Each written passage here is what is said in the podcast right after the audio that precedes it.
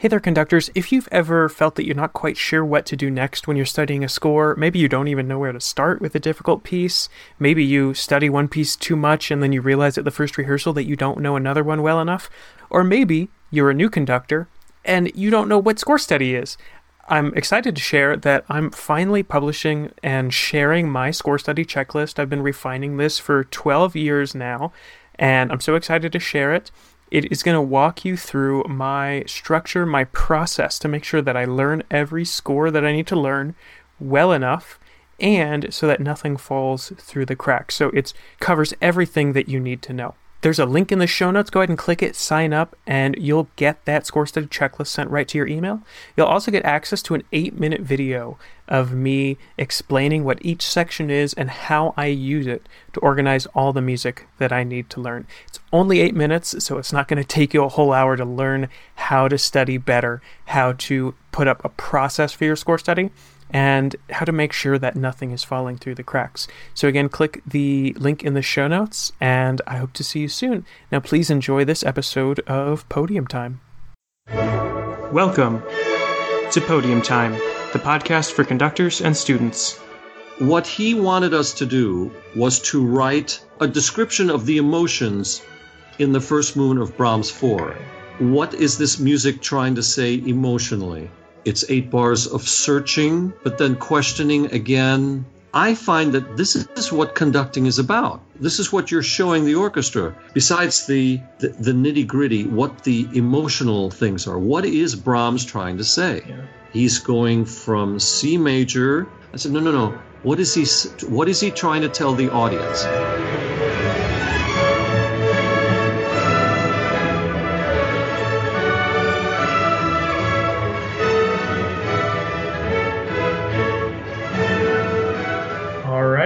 Well, welcome to the Podium Time. Uh, Maestro Bay, thank you very much for, for talking with us today. My if, pleasure. If we could start with you having just giving us a, an overview of your path to the podium.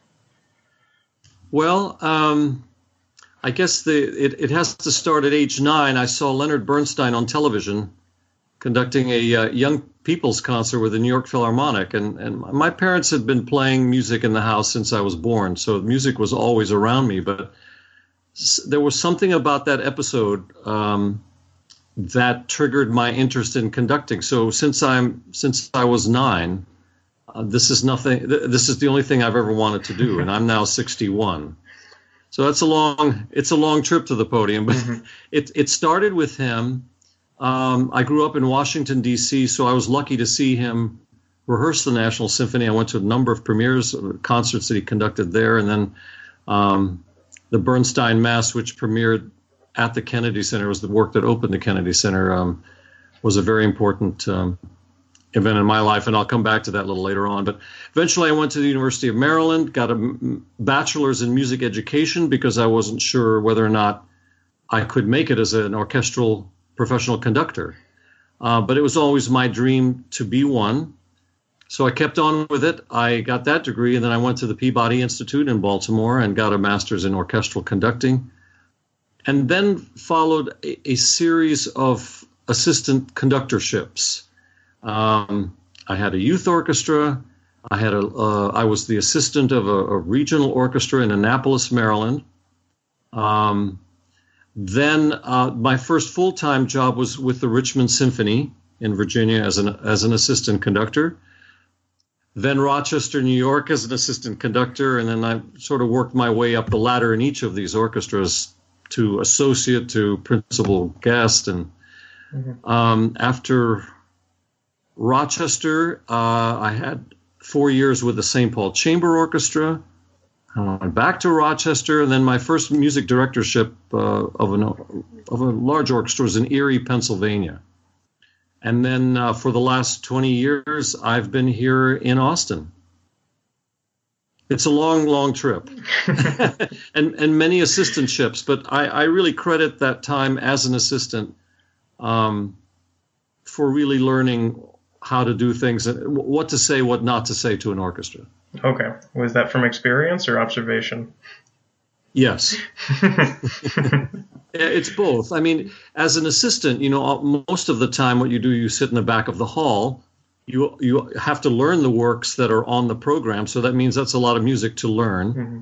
and be ready uh, at the beck and call to answer a question about balance from the conductor. You know, and it could be uh, right in the middle of a symphony. The conductor will stop. So could you hear this second flute there? Mm-hmm. And you have to you have to be ready with an answer.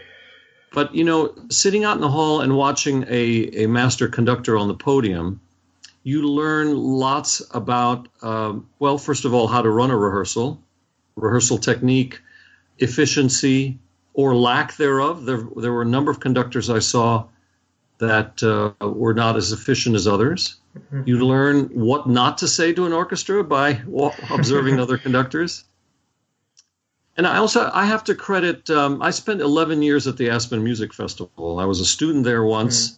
one summer, and then I was hired to be on the faculty after that. But th- that summer when I was a student there, um, I overdosed on orchestral rehearsals. The, the, Aspen Festival has five orchestras, and then a sixth would be the opera orchestra. Mm-hmm. So I went to as many rehearsals as, as I possibly could, and that's where I feel like I learned the most I learned more. I learn. I've learned more from observing than I did from any classroom conducting lessons. Yeah, yeah. There's and, a lot I've learned in, in, There's a lot that I've learned in, in the classroom, but um, much more from observing other conductors' work, mm-hmm. good and bad. Yeah. And speaking in the classroom, you you studied at Peabody and you studied with Prausnitz. Is that correct? That is correct, Frederick Prausnitz. Mm-hmm. Yes, I, I admit, very interesting character. Yeah, yeah. I think that's why we we would like to talk about him a bit. I meant to ask you in our in our pre-chat if you knew, because um, we each know a couple of people who studied with Prausnitz at Peabody. We've we've interviewed Mark Mandarano. Yes. And um, I think we're going to be interviewing Kyle Wiley Pickett. Uh huh. Um, so we've we have a couple different. Uh, I guess people who have told us about him. So if you would if you would speak about your experiences with him, I think sure. he's a very interesting figure. He he was a very interesting figure. I'm, I'm sad to say he's no longer with us, but um, he, he he always had a foot in the, rep, the, the standard repertoire and the other foot in very contemporary music. Um, he was a champion of Elliott Carter, recorded the double concerto, which is a fiendishly difficult piece. Mm. Um, he was very fond of Roger Sessions music, which is very thorny. Um, so I, I, think he he had a, a, sort of a well-rounded, if not tilted towards the modernistic pieces uh, as as an approach.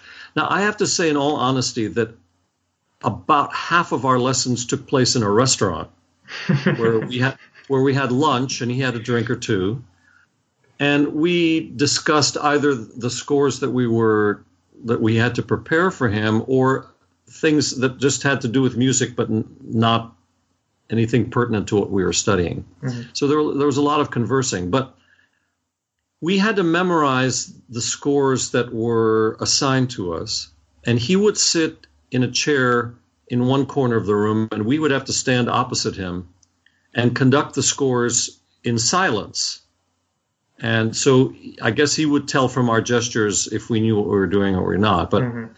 I, I, will tell you that one lesson that I took with him in the two years that I had him completely changed my approach to preparation. Yeah. I learned more from this one lesson than I've learned in, in many a lesson. Mm-hmm. So we we were assigned the second suite from Daphnis and Chloe. Okay. And I busted my butt learning learning the notes, learning the phrases, uh, cueing. As you know, it's a very complicated score, very beautifully scored. There's, but there's a lot going on in that 16 minutes. And at the end of the week's preparation, I felt like I could conduct this thing from memory. So about five minutes into this lesson, I'm conducting, uh, you know, I'm giving cues and this and that. And then he stopped me and he said, so, Peter, what is going on sta- What is going on on the stage at this time of the this point in the ballet? And I, I froze. I had done all the preparation for the notes, for the cues, and so forth. I forgot that this is a ballet and it has a story. And he took the rest of that 50 minutes to verbally undress me. I got the biggest tongue lashing I have ever had, um, at least as far as conducting was concerned, or from a teacher. Yeah. How dare you conduct a piece of music or think you know how to conduct a piece of music and you don't know you don't know what's going on on stage and this is a ballet. Yeah. Um, and, and, I mean, but this went on for a good 45 minutes. and I was close to tears and close to quitting after that because I felt like I, I completely blew it. But I learned so much from that one tongue lashing that, that um, it, um, it caused me to add many more layers to my study that mm-hmm. I hadn't considered. So now I think it's ultra important to do all of the background preparation about if you're learning a piece of music, what led up to the composer writing that piece of music, what pieces were written around that time, any anecdotes uh, from the composer or from others about that piece of music. If it is an opera overture, I now listen to the entire opera. Oh, really? just yeah, a couple wow. of months ago we did the Semiramide overture. Mm-hmm. And um, it, it, it's since that day, back in 1979, I now listen and I make sure I listen to the entire opera with a, a score, if possible, a vocal score or a full score, uh, to see if the composer, in this case Rossini, used any of the tunes in that opera in the overture. Now, sometimes he didn't. As you know, like the Barber of Seville overture had nothing to do with the opera. Mm-hmm. It was lifted from another opera he had written earlier and just swapped the scores because he was running out of time. Yeah. But in, in the case of Semiramide, there are tunes in the overture that he uses later. So now I know what the context of that tune in the overture is. Why is it in there? What does it mean? What is it about? And that helps me uh, work out the phrasing with the orchestra. Or if they're not quite getting the mood right, I have to say, well, look, this is this is about the queen who is about to be uh, hmm. had, Yeah. so to speak, and and so forth and so on, and adds a little extra layer to to the preparation. Mhm.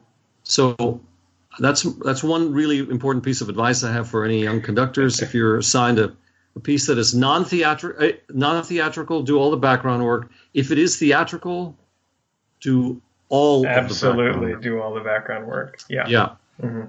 absolutely. And, and I understand the, the point he was making. You have to know what you're conducting about. Why did Ravel write this music at this point in, in the piece? Why? What does it What does it describe?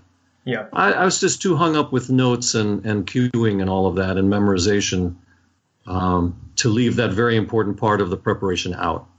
Yeah, and I think that's a that's that's something that I can expect a lot of students are doing. I, I hope so, but you know, it's hard. It's hard when you're young to to just memorize a piece of music. Yeah.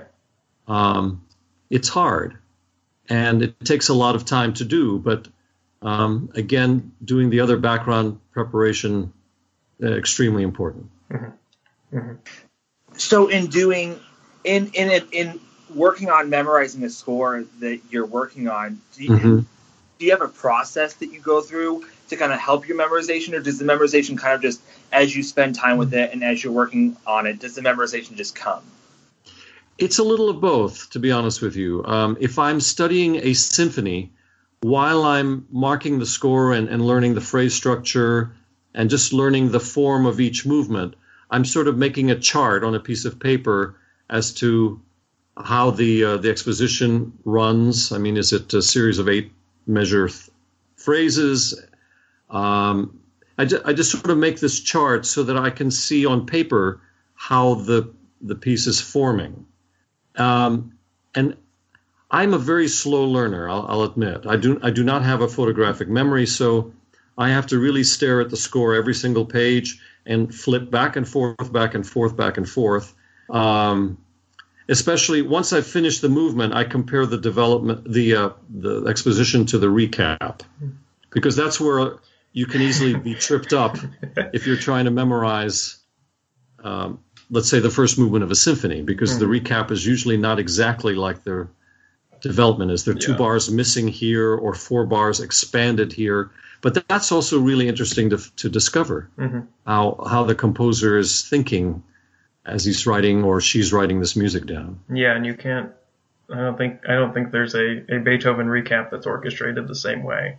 Correct. So many little details are going to be different. That's it. That's exactly right. And now, after we've talked about all of this, I will say that I don't find that memorizing a score is essential to uh, conducting it. Mhm. I don't think it's. I don't think it's absolutely necessary. If you do, well, uh, blessings on you. Um, sometimes it's just a matter of time. If Yeah. if uh, if I have a concert, like I had a concert last weekend, and the next concert is two weeks from now, I I may have learned the music very well. It may not be ready to memorize. Mhm. And again, I, I think memorization is not an essential tool. If you really know the piece and you have the score in front of you, it doesn't matter. Yeah. It is nice, though, I will say, to to not have that stand, music stand, in front of you, and you're that much closer to the players, and you can really pay attention. But there are some concerts where I'll I'll do one piece from memory, maybe it's the symphony, or and then the rest of the concert I use a score. I, I just don't think it's a big deal. Are there any other um, parts of your score study process that you'd like to share? Well, um, you know, when when uh, I guess the process that I learned, I learned in college, but it's the process that I think many com- conductors use, and it it started with one of these uh, blue red pencils. You know, half of it's Mhm. blue, half of Yep, it's red. I've got them right here. And um, the way I was taught is that you you study the page of the score and you look at try to find out where the phrase starts and where it ends. Okay. And at that point, I draw a blue line straight down in my score, so I can I can visually see where the sentences or paragraphs happen. Um, so the, the the blue pencil has come in very handy for me for that reason. And then I use other colored pencils for cueing, dynamics, um, and again, these are all reminders. All the dynamics, or at least for many composers, the, dynamics are in the score. I just use colored pencils to help um, uh, highlight them. And it's kind of like when you used to study for a, a history test, you'd rewrite your notes Yeah. over and over again until you absorb the material. And when I'm looking at the score, I know this the subito piano is coming up in four bars because I can see it coming. Mhm. Um, so it's a combination of using a lot of colored pencils for various reasons, but I think the the the phrase demarcation in the score is for me a very important um, part of learning the score. But it's a painstaking process for me. Okay. Um, you know, a Mahler symphony might take me, I may start three or four months in advance Mhm. because there's so much information on any one page. And the way he orchestrates, uh, you know, you can't say that all five uh, principal woodwinds are playing exactly the same thing. They may be at times doing the same thing, but then they jump and do what the second violins do and so forth. There's so many directions on any given page that um, a score like that would take much, much longer. Mhm. And everyone's at a different dynamic. Sure. no, I, I, I, at Aspen, of course, I, I mentioned Aspen. There are many world-renowned conductors who come through that festival, and I, I don't want to name the conductor because maybe I'm doing a disservice by saying this, but there was a conductor who came and did the entire Má vlast of Smetana, Mhm. and did it brilliantly, absolutely brilliantly. And I just was curious to see how how he marked the score. Yeah. So I went back to the librarian. I say, "May I see Maestro's score just for a minute?" He handed it to me. It had, you know, the, the score is about, you know, three, two or three inches thick, Mhm. and if rifling through, I saw six black pencil marks. That's all I saw, and I couldn't believe it. Now, either maybe this was a, a, a an additional score that he had, a spare score, mm-hmm. or he had a photographic memory. I don't know, but there was hardly anything marked in that score. And then I've seen I've seen conductor scores that look like coloring books. you know, they look like they look like stained glass windows because there's colors everywhere and arrows pointing to this and that, and you know everybody has their own system. Mhm. Yeah, and, it, and it's The system I use has helped me a, a lot Yeah. in learning a piece of music. hmm Yeah, I've heard I've heard the advice that it doesn't doesn't really matter what you're doing as long as it works for you and as as long as it's consistent, so that it continues to work. Sure, and that you, the main point being that you've learned and absorbed this piece so well that when you go to the first rehearsal with the orchestra, you have a fully formed interpretation ready to go. And that's not to say that you will change the interpretation as you hear the orchestra play, but you, you can't show up with a two thirds baked cake. Yeah. You have to have you have to have the score really internalized so you can um, you know you feel like you're you're leading in the first rehearsal a a completely formed hmm interpretation. Yeah. My first teacher always said the first rehearsal is our first performance. Oh yes, Yeah. absolutely. And, and I, my tendency also is to play through the entire work on a first rehearsal. That Yeah. gives the players an opportunity to see physically how it feels to play the piece, um, what tempi I'll use, what little rubati and what are, what other sort of quirky things I might bring to that score um, before going back and you know taking it apart. Mhm. It also gives me an idea on what what to work on with them. Yeah. You know, where the tricky parts are for them, um, and sometimes they're not always the ones I thought they were going to be. yeah. So has has there been a piece that you've uh, done and you thoroughly went through the score and maybe even had it memorized and felt very good about your interpretation that you know many years later you go back and your interpretation is completely different. Completely different. I I- probably not, but I would say every Beethoven's every Beethoven symphony, there's something that has changed along the way. Um, I started out as one of the non-believers in every single metronome marking that he wrote. Because you know 80 80 85% of them work very very well. Some of them are just incredibly fast. So i i tended to do it the traditional way which was kind of foolish. Um, you know some s- slowing down here where it was not marked or doing ba ba ba ba da, da, da, some of the older conductors used to do but yeah. Then I went to the kick of, well, he wrote these metronome markings in. I should try to approach them and do them all that way. And that was an interesting process. But now when I do them, I, I, do sort of a mix of them, the mix of the old and the new. So every Beethoven symphony, I think every Mozart symphony, something has changed, whether it's a tempo or whether it's a phrase shape or, or, or I see something in the score that I didn't realize the first time. Mhm. But I, I don't recall a piece where I conducted exactly the same way as I did before. Yeah. Mm, Well, maybe maybe bolero. Okay. yeah. You know, the the tempo should the, the tempo should be the same, hmm but maybe it's just you know little subtle details and things that you find. Yeah. Um, I'm hoping that we can talk a little bit about um, solo symphony. Yes, Yeah. sure. Would you Would you explain explain what this is? Sure. Well, there's a there's an extraordinarily uh, talented uh, woman here in Austin named Allison Orr, and she was trained as a dancer and then became a choreographer. But her idea was not to do ballet as we know it or modern dance as we know it, but her idea was to take people, um, mostly everyday, who have everyday kinds of jobs, and choreograph them.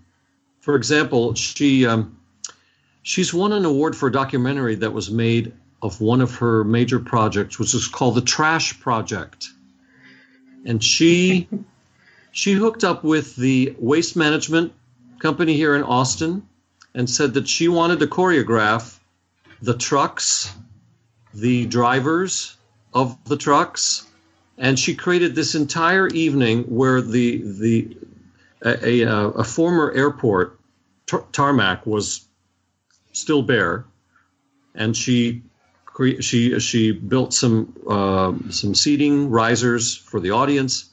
She had choreographed the trucks uh, coming in from opposite sides of the tarmac and then curling in towards the audience and then peeling out, and the the arm that picks up the trash can and dumps the trash into the truck.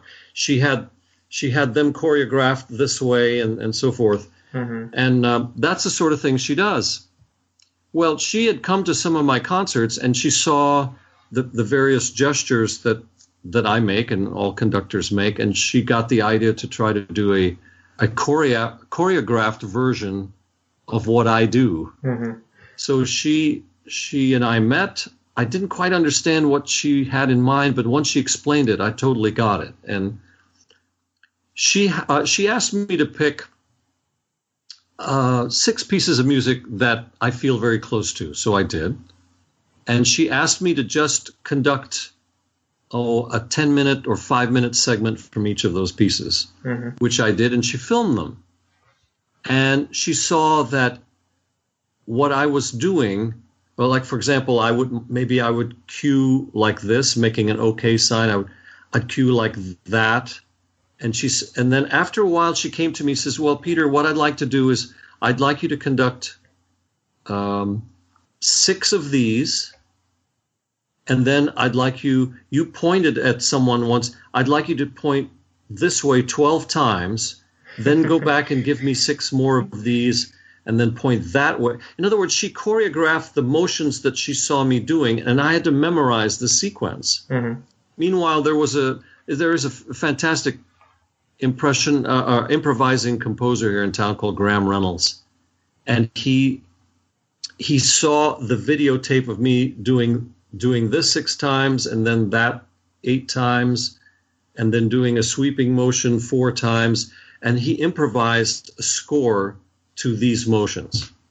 Mhm. So when the the solo symphony was finally put together, she turned the the little um, well, I guess it was a 15 piece orchestra around the other way, so I would be conducting them but facing the audience, Mhm. so the audience could also see my facial expressions.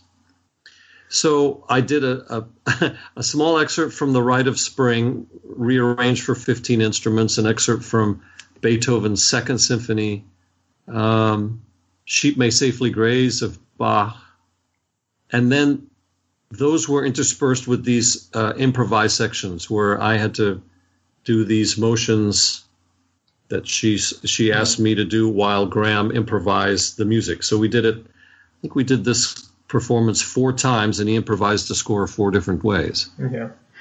And that's that's what Solo Symphony was. And there were some also taped interviews hmm that I had done with her about my life or uh, what conducting means to me and so forth and so on. Those were interspersed in the evening as well. Okay.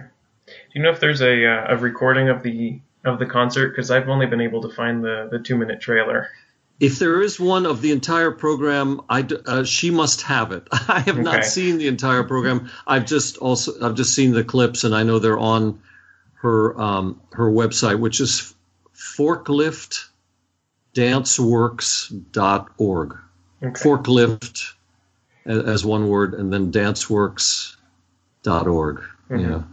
Yeah, we'll we'll put a link to all that. I really liked the idea um because I'm always interested in in how like how non-musicians see conductors because Yes. we're very aware of what we're doing and we have to Right. be and the musicians are um but I, I remember as I developed as a musician and a conductor beginning to realize what conductors were doing and how it was working and how everyone does everything in a completely different way. Everyone's is very unique. Well, and there's an extremely important part of conducting that is left that the audience is left out of, and that's the Mhm. facial expression Yeah. from the conductor, and that that's what uh, her whole idea was to turn around and um, make me as transparent as possible to everyone, to the orchestra and the audience. And there were many audience members that came out and said, "I had no idea. I had no idea you were making faces, or you Yeah. you you look at the players in a certain way when certain parts of the, the the music happens, and you know I don't. That's one thing I don't choreograph. Mhm. You know, I don't say, well, I've decided that it when the, you know when this part of the Beethoven symphony comes, I'm gonna I'm gonna do this Yeah. or I'm gonna do that. That's all. That's just all spur of the moment. It's just what the music means to me at that time. But she thought it would be important to share that with the audience, and I appreciated that. Mhm. Um, there have been many suggestions coming my way here in Austin for there to be a camera on me and have a screen above the orchestra, and I that just scares the daylights out of me. I, I think the point the point of going to an orchestral concert is to hear the music and to see the orchestra play, and I think I'm just the conduit for for all mm-hmm. that to happen. Mm-hmm. But I do understand why it's it's a matter of curiosity for an audience to want to know, well, what in the world is he or she showing them? Mm-hmm. Uh, what does she what does she show in her face, and how does the orchestra react to that? Mm-hmm. A really important part. Yeah, yeah. As you, I, um, as you both know. Oh yes, yes. Yeah, I um I did an experiment last year. I had a recital, and I did the live stream from behind the orchestra. Uh-huh. Um, I never heard any comments one way or the other, but um, but I thought it would be interesting to show my family at least you know what we're actually doing up here. sure. Well, I mentioned Leonard Bernstein, um, mm-hmm. the, who I first saw when I was nine, and he, in a way, is what um, has triggered many, many audiences to to wonder what the conductor is looking like while they conduct, because we had the benefit of seeing him yeah. express what he felt about the music, and as you know, he rarely stood still. He jumped up and down. He had his hands up in the air, like trying to bring heaven down to him. Uh, the grimaces, the smiles, the ec- the ecstatic expression, everything about that piece of music came over his face, and we are so used to seeing that because we've seen concerts on television that it's it is a little frustrating when you're sitting in the audience and wondering, well, what's he, what is he doing? Mm-hmm. You know, Bernstein was one of the first to take advantage of the the medium of television yeah. to not only explain music but to show what conductors really do. Now Toscanini was on television, of course, and other conductors were on television before him. Um, but you saw more of a, a, wide gamut of expression from Bernstein than anyone else up to him. Yeah. Mm-hmm that serves as a as a nice transition into uh, into your upcoming big project. Would you like to talk about that? Yeah, thanks for asking. Um, so, as a I mentioned, I, I grew up in Washington D.C. and Bernstein was my hero and the the reason I became a conductor. When I learned um, that Jackie Onassis had commissioned him to write the opening work for the Kennedy Center in mm-hmm. Washington. I was ecstatic. I was 14 at the time when when the Bernstein Mass premiered at the Kennedy Center, and I I think I took a series of buses, city buses, to get to the Kennedy Center, and I saw the fourth ever performance of the piece, and it stuck with me so hard that I kind of I've been dreaming since I was 14 uh, that I would love to conduct this work. Little did I know how much money it would take to produce it how many people are involved. uh, it's a very complex piece of music. It, it it's like conducting a, a, major opera and then some because it has mm-hmm. not only the orchestra, it has marching band in it, it has a rock band, it has about 300, well, 200 singers. Um, it's just a massive piece of music, but I've always wanted to conduct it because I just find it a very emotionally powerful piece, and um, it's finally happening in Austin. Um, I started about two years ago with my wife raising awareness, and we're raising funds for it. We had to produce this separately from the Austin Symphony because it was much too expensive for yeah. the symphony to put on. And they were kind enough to give me their blessing to let me do it as an independent project. But we had to raise all this money from people who had not given to the symphony before mm-hmm. because we had to be sure to keep all the fundraising oh, separate. You know, the see. orchestra is still fundraising, and yeah. we were fundraising separately for the mass. But she did she did a magnificent job with the help of about 15 other so-called ambassadors. Mm-hmm. And we are staging, fully staging the work. It's the first time that's ever been done in Texas, mm. a fully staged performance of Mass on uh, June the 29th and 30th. And um, the, uh, the Bernstein family were so uh, interested in this project that uh, both uh, um, Jamie and Alexander Bernstein, who are two of his three children, are coming here to uh, watch wow. the performance.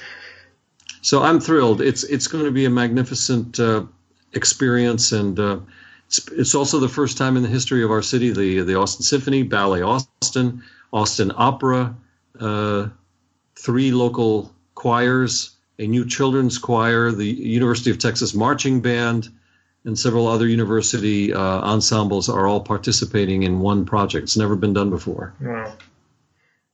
So that's happening this this coming June, yes. This June, yeah. Do you yeah. know the piece? I um I've t- I was just about to ask if you could if you could give us a quick rundown. I've talked about it in class and watched a, cu- a couple clips, but I don't I don't know it very well.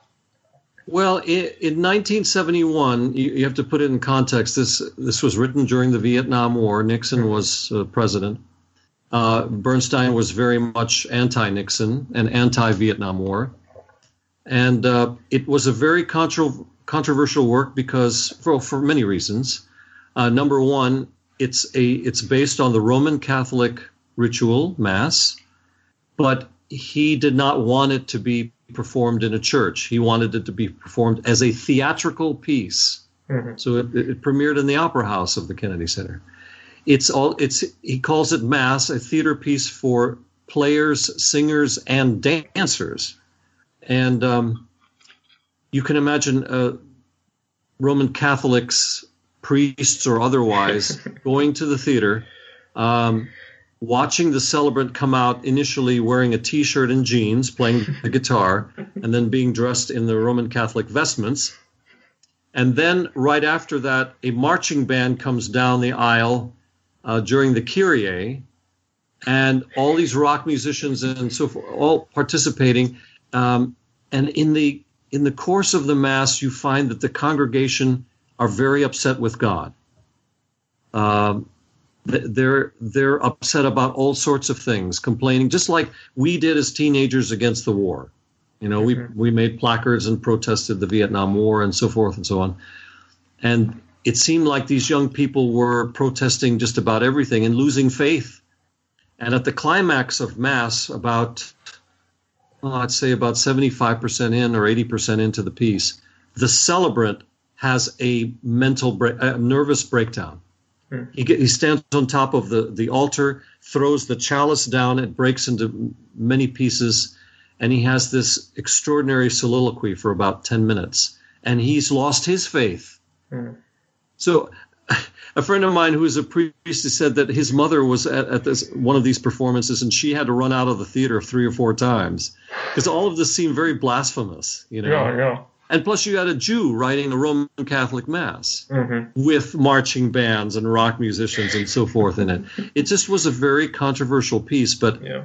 an extraordinarily powerful one. Mm-hmm. Um, some of his best music is in there, and it has everything you know about Bernstein's music in it. It has West Side Story types of sounds, it's Chichester Psalms type of sounds in it. It has some of his concert music sound in it, some 12 tone music in it. Uh, he uses quadraphonic uh, pre recorded uh, segments in it too, so your surround sound in the theater. He, he threw everything in it plus the kitchen sink. But it's a very emotionally powerful piece, and eventually at the end, it's the congregation who are questioning him who help raise him raise him back up. Mm-hmm and sort of resurrect his his own faith. Yeah. It's uh, again, it is stuck in my mind since 1971, and um, now here we are, 2018. I'm finally going to get a chance to conduct it. Mm-hmm. Maybe the last time I'll ever conduct it. Yeah. So, because it is so difficult and there's so much that goes into it, um, I'm assuming this is not frequently performed. It, it No, it's not. Although I will say, because this is the centennial year of Bernstein's uh, uh, well, his, his 100th anniversary, there are more organizations putting it on. I know just recently the Philadelphia Orchestra performed it with uh, Yannick, and a recording was just issued. Uh, Dudamel just did it in Los Angeles, but they mm. both did it with everyone on stage, I believe. Yeah. Uh, without, well, or minimal sets and and, and, and so forth. But ours will be a fully staged performance. And because it's fully staged, it requires so many people and it's a very expensive thing to put on. That's one of the reasons it, it hasn't been done very often. But, Yeah. you know, I think in my lifetime, I saw three or four staged performances of, or I'd say two stage performances of it and two concert versions. It's it's picking up steam again, and, and it's a good thing. Hmm you know the recording of it is what kept it going kept the, the memory of the music going. Um, uh, bernstein recorded it while the first production was going on but he didn't conduct in the theater. He was Oh. writing up until the last minute. So he, he had no time really to to uh, rehearse and, and do the performances in the theater but they would do their shows and in the mornings and early afternoons he'd take everyone over to the concert hall at the kennedy center and that's where he made the recording hmm but he, he never he never record he never performed it uh, in a staged version himself. Okay. Just like he never he never conducted a staged version of West Side Story. hmm All he did was rec- uh, record the whole thing in a studio, and I'm sure you've probably seen that video of the recording sessions. Now, since this is something that is very close to you personally, um, are you kind of excited to be able to do, uh, like, kind of put your own your own interpretation on it? Um, have you like had gone to a concert and you've heard it that maybe you were a little disappointed by, you know, their interpretation, or is it something that's pretty pretty straightforward? Like this is just how it is. I would say uh, it, it is pretty much how it is. Um, everything is very clearly marked in the score as far as tempi and so forth and so on. But the celebrant, who is the lead uh, the lead role in the piece, will bring his own interpretation to the music, probably within the guidelines of the score. Yeah. But um, I I have seen one performance online that I, I was disappointed with, only in that it seemed like it was under rehearsed Okay. And you can't under rehearse this piece. It's again, it's it's in a way it's a three ring circus um, to put together, but that's pretty much what an opera is. hmm And this this to me is is is an opera. Yeah. It just happens to use a Roman Catholic mass as its uh, foundation. I know there are a couple recordings online. I think there's one. There are more and more. I, Oh, yeah. I think there may be five or six now for for decades. In fact, I'd say for uh, Marin Alsop is only the second person to record that, and I think it came out. Uh, I want to say 2010. Okay. So that's about 40 years between recordings. wow. And then since Marin put hers out, um, I know Kent Nagano recorded it. I think Kristjan Järvi recorded it. Uh, and now Yannick hmm Nézet-Séguin has recorded it. So Yeah. that's not a whole lot of recordings, but I understand. It, again, it's just very difficult to put a production of this on. Mhm. And can you imagine to to have to pay all these performers? Yeah. The recording company. Well, uh, let me see. Somewhere around here is a copy of it. So, uh, Deutsche Grammophon is the one who who released it, and they must have ponied up quite a bit to. Uh, no, I can't find it, but anyway. Um, oh, here it is. So this is it. hmm He has a whole series of candles, votive candles spelling out mass I see. but um, it's just it's a cast of thousands, and um, God bless uh, Deutsche Grammophon for putting it out. hmm Philadelphia Orchestra is not cheap to record, by the way. No, I didn't think so. It's not an inexpensive proposition. Yeah, so there are recordings, but nothing's uh, nothing's going to beat it live. So if you're in the right, if you're in the area, absolutely go see it because you may not, you know, they're not not something like this. There are not going to be that many opportunities to to see it live. Yeah, thank you, thank you. It's a it's a very important pro- project. Well, yeah, and I'm I'm I'm glad we were we were able to bring it up. Appreciate it. So should, we can move on to some of our some of our smaller questions. sure. Um, who is somebody that you particularly admire? Um, it doesn't have to be a conductor. It could be, but it doesn't have to be. Um, wow, that's a.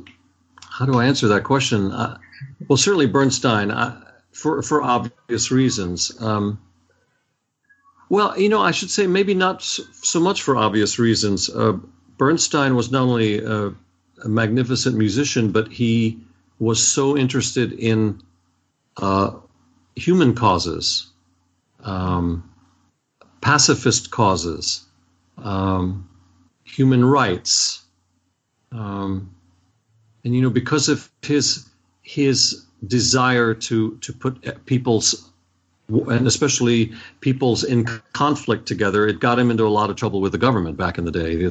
I think there was a 600 page dossier on him. Uh, J. Edgar Hoover was after him big time because he he espoused um, U.S. Russia, uh, U.S. Soviet Union cooperation, especially you know um, musical cooperation, and we should send American uh, performers mm. to to Moscow, and they should send us, and all of this during the Cold War. And um, you know, he was almost uh, put on the stand there during the McCarthy hearings. Some of his friends were put on the stand, and that was that's another episode. But I, I appreciate his humanism. Um, another musician who is really a very important person in my life is the pianist Leon Fleisher. Okay. I don't know if you're if you know about him, but one of the great pianists of our time, and he he and George Szell recorded a lot of uh, repertoire that uh, to this day I think can't, it's it's hard to top. The Beethoven concertos, the two Brahms concertos, Grieg, Schumann, on and on. Um, he is is a thoroughly probing musician, um, someone I learned a lot from, and he's also a conductor too. And he. I, am so thrilled. I've had the chance to, to, do both of the Brahms concertos with him and a number of other concertos. And he's coming, believe it or not, in January at the age of 91 to play the Franck Symphonic Variations. Good and that's him. a piece, yes, and that's a piece he recorded with Szell back, I think, in 1956 or 57. And here it is, um, 60 years later, and he's going to play it here. I learned a lot from him because he he really thinks about um, about music and how how it should speak. You know what how he thinks the composer um, how the composer puts things together and how we can t- take that idea and do something with it. Mm-hmm. You know, he had th- thousands of piano students, including Andre Watts, and not a single one of them, not, not a single two of them sound alike. Um, and that's a tribute to his teaching and his probing nature about music. And he, he was extremely helpful to me early on in my career when I was at Peabody. He hired me to be his assistant conductor and um, gave me a lot of opportunities to conduct the orchestra when he couldn't. Uh. Very, very helpful, sweet man. Oh my gosh. Um, I'm very fond of Yo-Yo Ma, and who isn't? Yeah.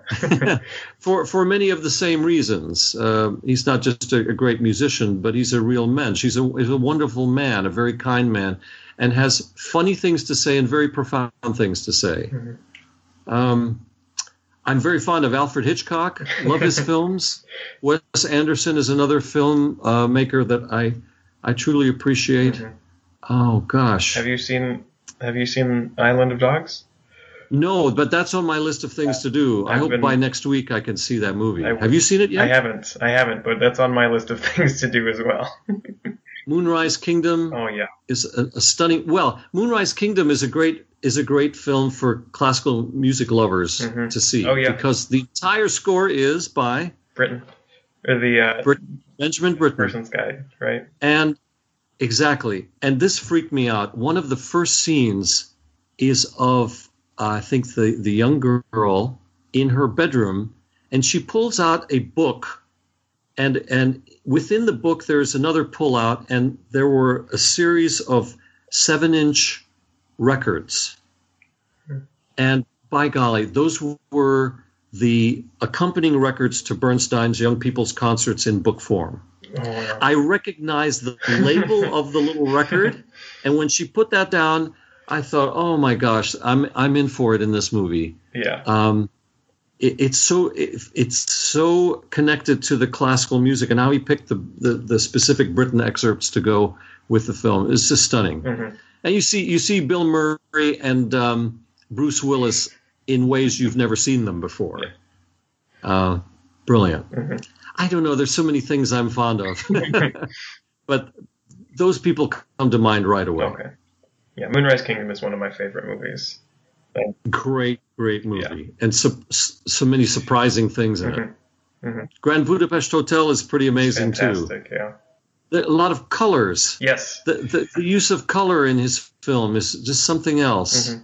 and how he plays around with speed. I don't know if you Yeah. remember this this uh, this chase scene in uh, Grand Budapest Hotel. I think they're on sleds. Yes. And he speeds up the film so much that it looks absolutely ridiculous this chase scene but Mhm. brilliant man Yeah. Well, since we're on the topic of things we uh, we like, uh, is there some is there a piece that you uh, particularly admire that it's either new uh, or it's an old uh, older work that maybe just isn't performed that you personally wish would become uh, more well known, more performed? Besides the Bernstein Mass, of course. Well, yeah. Well, sure besides well you know I, it's it's in a way it's ridiculous to say that schumann's second symphony is not well known of course it's well known but it's not like a beethoven fifth symphony Mhm. and every time that's the piece i've conducted more than anything in, since i've been here in austin which is 20 years i keep coming back to that piece because i find so many powerful things in it and so much of schumann as as a person and the trials he went through while he was writing the piece it, it all seems to be uh, so emotive and so powerful i really love the piece now the violin section they they admire the piece, but you know it it scares the living daylights out of everyone because of the scherzo. But that's not that's not all there there is to that piece. But I think if there was one piece, if there were one piece that could elevate to the popularity of a Schubert Unfinished or a Beethoven Five or Beethoven Nine or Mozart Jupiter, it'd be Schumann's Second Symphony. Yeah. Absolutely brilliant piece of music. Have either of you had a chance to conduct it? No. I hope you do. Yeah. very very powerful thing now having said that i love schumann very much but i i found that when i first started conducting his music uh, and learning it that you have i think one has to manipulate the parts and the score a fair amount. Yeah. you in other words a beethoven a beethoven symphony you can put on the stand and basically play it the way it- it's written without having to adjust too much to for, for balance purposes. But any schumann symphony requires some very careful um, manipulation of the dynamics he'll write for example a crescendo in bar four and then you're flipping already eight pages of the score until you finally see the result of that crescendo and obviously you can't you can't sustain that. So you have to f- decide how how are you going to deal with this? Are you not going to crescendo the first three pages and then do it or will you do a 20 bar crescendo up to this uh, modulation and then start over Mhm, again how are you going to make this one bassoon obligato line audible against everything else that's going Yeah. on there's so much that you have to to mess with Mhm.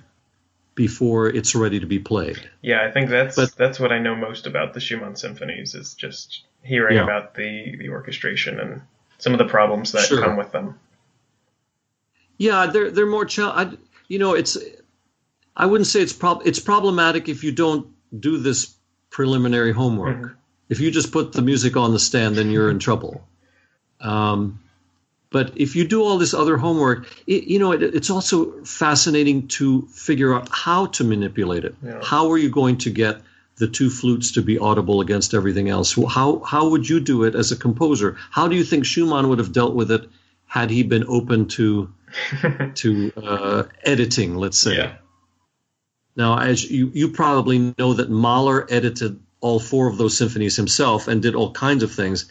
The only thing I that I find very difficult to accept is there are places where he actually cuts bars out. Oh, really? Okay. Yeah. And I understand why he cuts certain bars out because maybe these two bars are not really essential, but to me, I think all of the bars are essential. Yeah. So far be it from me to criticize Mahler, but I don't use the Mahler retouchings. Okay. I just uh, try to do my own, but um, reorchestrate hardly anything. Mhm. And I say hardly anything because I have reorchestrated a few things. Yeah. Just doubling doubling certain melodies that I think ought to be heard that are buried somewhere. Yeah, it's a symphony I definitely like to dig into. Yeah, but you know, I have to say that that this idea of having to do a lot of preliminary work while studying a piece applies. I, I think it applies to a lot of composers, bef- Schumann and before. Mhm. I mean, if you're going to perform a Haydn or a Mozart symphony, there isn't a whole lot on the page besides just the notes. Yeah. Um, he Mozart doesn't write any uh, hairpins or commas where one should take a breath, or uh, you know, he just writes the notes, and once in a while there's a dy- dynamic there, and you've got to fill in the blanks. Yeah. And it it has always helped to work out an interpretation in the score, and then have all of that stuff put in the parts prior to the first rehearsal. Yeah. It saves it saves a lot of rehearsal time Mhm. that typically we don't have. Yeah, especially if you're if you're doing like a whole Mozart opera. There's even le- there's more music and less rehearsal time. Oh, oh yes, and very often there's a lot of music that's cut out of Mozart operas. Yeah. Yeah. I've done two of them so far, and I've yet to conduct a, a complete Mozart opera. hmm Yeah, I just I just got finished with Magic Flute, and yeah, we, Oh, we yeah. cut some of that. We ran into some trouble because the there are no rehearsal marks in the parts, so they were put in see- by the previous, but they weren't consistent.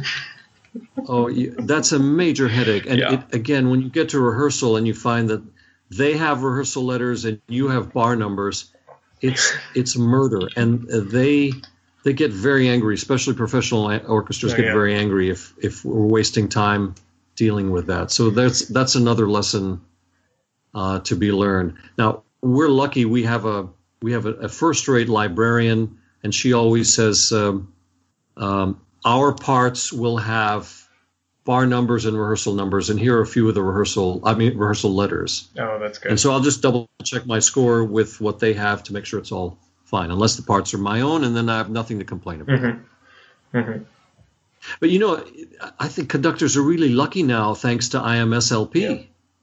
You know, before you just had to save your save your dollars and then buy a set of Kalmus parts whenever you had enough money raised. Yeah.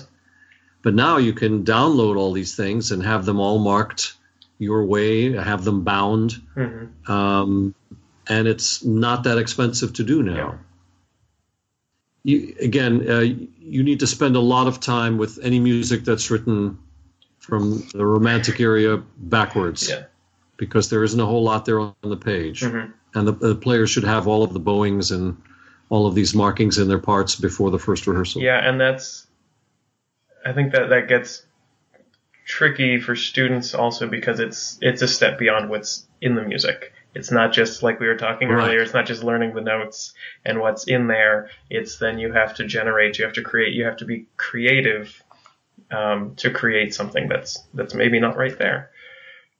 Well, and you know, I, I would say as a youngster too, as a young conductor, I, I didn't have many ideas to bring to the piece. I was just so trying to learn the piece as it was on the page, Mhm. um, much less trying to think of ways to to add to the piece. You know, whether it's uh, additional dynamic changes or whatever. Um, but you know, b- bowings the bowings have such a, an important um, impact on a piece of music that I would suggest if you're starting out and you're going to conduct, let's say, a Mozart divertimento, you can get a few string players Mhm. together.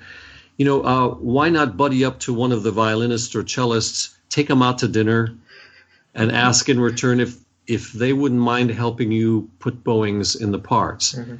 And as they're putting the bowings in the parts, they can explain why certain things should start up bow or down bow, um, which part of the bow one should play a passage. Is it on the string or off the string? All of the stuff was like Martian to me when I first started. Yeah. I just didn't know. Again, j- just trying to learn the bloody Brahms First Symphony, first movement, that took all the time. There was no time for all this other stuff. Mhm. But um, if if there's a way to find the time early on and and uh, and get to know a string player, befriend a string player, and have them just tell you some of the basics, it, it'll help a lot. Yeah. So what's um, this kind of like leads into to the question um, as far as like what what's something that we should be doing as conducting students that maybe we're not. You know, we've already touched on the whole um, digging a little deeper into your score study um, and going that one step further. Is there something else that you might add into that? Yeah, I, I would say um, th- this was an exercise that one of my first conducting teachers at, at University of Maryland taught me. He he assigned all of us in the class the first movement of Brahms four, and he said he he asked if people if if anyone in the room had watched sports on television. Well, everyone raised their hands, and he said, "Do you know what the color commentator does?" And we'll say, sure. The the play by play guy says uh, four yard pass. It's now on the 50 yard line, so forth, so on. But the color commentator says, well, this is how he got those four yards. He had this block over here and this and that and this and that. So what what he wanted us to do was to write a play by play emotional a description of the emotions in the first moon of Brahms 4. Okay. In other words, let's say the first eight bars. What is this music trying to say emotionally? So you might write, um, it's it's eight bars of searching, finding, but then questioning again, uh, in a melancholy mood. But then in the in the 28th bar, it suddenly becomes more martial and aggressive, um, pessimistic. In other words, try to, to write an outline of all of the emotional states in that piece of music. And I thought that this was an it was a very challenging process, Mhm. but I find that this is what conducting is about, and this is this is how this is what you're showing the orchestra. You're showing everything I just said. You're showing melancholy somehow in your face.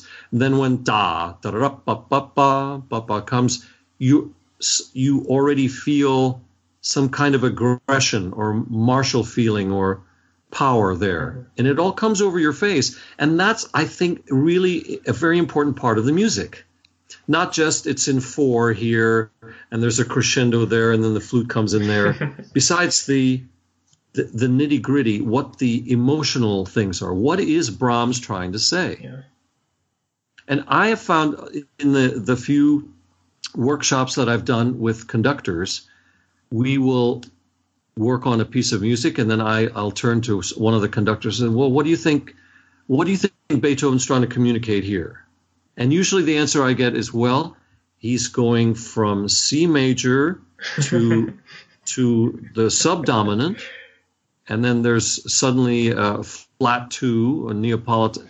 I said no no no. I, I don't mean that but i mean what is he communicating what is he what is he trying to tell the audience Yeah. there's no right or wrong answer because we don't know beethoven didn't say these four bars are about this Mhm. but what do you think it's about and and trying to pull that information out of uh, out of that person was really painstaking Yeah. um, so I think, and you, everyone is a performer. You know, we're all instrumentalists, and we have to communicate to an orchestra, to an audience. It's just putting it in words Mhm. that may be difficult. But the more you can put it in the words, the more it's it's reinforced in your mind and your heart. Yeah. And again, if, if you're in front of the orchestra and you hear them playing that passage, that military passage, um, kind of blandly, you would stop them and say, "No, this has got to be more aggressive. This is more more militaristic, more uh, more powerful." That's what you would tell them. Mhm. Yes, you could say louder, please, shorter, please, and you will do that mostly. But when you put it in the context and you you tell the players what you think it should should be, that's important. Mhm. So that's that's my very long-winded answer to your question. It's a it's a great answer, and it's yeah, it's a good way to yeah, because we we we can know what we're feeling in this, but making it concrete is is going to give it yeah, and it helps you it helps you communicate to the ensemble and solidify those ideas in your head, and have to describe what you're feeling. And there's an there's another potential benefit for doing this. The more you try to explain, well, first to yourself, mm-hmm. you you have a running commentary about what the piece is about. Let's say you get your first job with a professional orchestra as an assistant conductor. What are you going to do? You're not going to conduct Mahler symphonies. You may not even conduct a Beethoven symphony. You'll probably do pops concerts, but more importantly, you're going to be doing educational concerts. And what do you do in educational concerts? You play short pieces for the for the audience, but then you explain the music to them. Mm-hmm. And it the more you have an ease of explaining music to people, whether they're kids or if they send I used to be sent a lot to Barnes and Noble to do little talks about the upcoming concert that someone else was conducting. Okay. And I had to explain, you know, I had to do the background information. Yeah. Beethoven was going through such and such at this time. Um, the music is very powerful here. The second movement is much more uh, humorous and so forth. Basically, what I'm doing is what I was doing in those exercises. Mm-hmm. I was preparing myself to be able to explain the music in in simple terms, terms a, a child can understand or a lay person, lay adult. Mm-hmm. I found all of this stuff very, very helpful in, in preparing for, for speaking. Yeah. And orchestras want to hire a, an assistant conductor that is um, approachable, uh, that has a, has a warm personality, and that can talk very clearly mm-hmm. and explain music very clearly. Yeah. That's what they're all looking for in, in the auditions. There's usually a conducting audition, and then there's an interview. Mm-hmm. And sometimes the interview is as important, if not slightly more important, than the stick technique. Yeah. Mm-hmm. You know, that's and but again, that's not something that's often talked about during uh, during a conducting. Uh, well, in school. Yeah. There are a lot of things I learned, unfortunately, after school was was finished. Yeah and it was these kinds of things. Have either of you been taught how to write a script for a youth concert? We've we've we did our undergrad together, so we've done huh. we've done a, a project where we had to put that together, but we didn't um, and we didn't go into the, into the nitty gritty of it. Well, not not everyone that's watching this will want to become a professional conductor uh, or a conductor of a professional orchestra, a, a major orchestra. Uh, but, but many who do see it, who want that kind of career, should should at least prepare two or three kinds of scripts, two or three scripts for um, a, a, potential elementary school concert mm-hmm. or high school concert. Because again, that's what you're going to be doing the moment you get that job. Yeah. If you're lucky after two years, you may get a subscription concert, but it's highly unlikely you'll be doing these other community sorts of events and educational concerts. And um, to be able to write a script and to select pieces that will be appropriate for that audience is um, is challenging. Mm-hmm. But if you've had a little experience trying it before uh, you audition for a job, you're much better off. A lot of orchestras ask for script uh, or for uh, educational concert uh, themes. Yeah. Sometimes the program too. Mm-hmm. Yeah, I've seen. I've seen speaking, that. In... Public speaking is something we we have to. Most of us have to learn on the job, mm-hmm. because in school we're taught when you're on the podium, don't talk, right? don't talk or don't talk too much. And then you get your job, you have to talk a lot. mm-hmm. Yeah, we're taught our communication with the musicians, but not with uh, not with the people who are supporting the organization. Right. Yeah. Don't go on and on on the podium. Be concise yet be effective, and then go in the, go out there and, and go to the Barnes and Noble talk for an hour about music. yeah. Mm-hmm. So we have just one more question. Okay. Um, and this is this is our billboard question. And if you could erect a billboard that every musician would see every day, um, what would you put on it? That can be a quote, a picture. We've had somebody say just a score, a video. One thing that you think every every musician should see. Don't take music for granted, and love what you do. Good stuff. That's well, what I'd say. Maestro Bay, thank you so much for talking with us today. A real pleasure. Thank you. It's been a pleasure for us as well. Uh, and, I've had a great uh, time. We'll yeah. we'll put some links to the to the Bernstein Mass for sure. Wonderful. Thank you. Everyone can I tell you the Can I tell you the uh, the website? Yes. Yes. So it's Bernstein, the number one hundred, Austin.org. All right. Bernstein100austin.org. That's right, because it's not a it's not directly with the symphony. I'd forgotten about that. Right, yeah. and but it's uh, it's linked to the the Bernstein Bernstein at 100 uh, celebrations that are happening worldwide. Okay. Yeah. Mm-hmm. Yeah. Are either of you getting to conduct any Bernstein this year?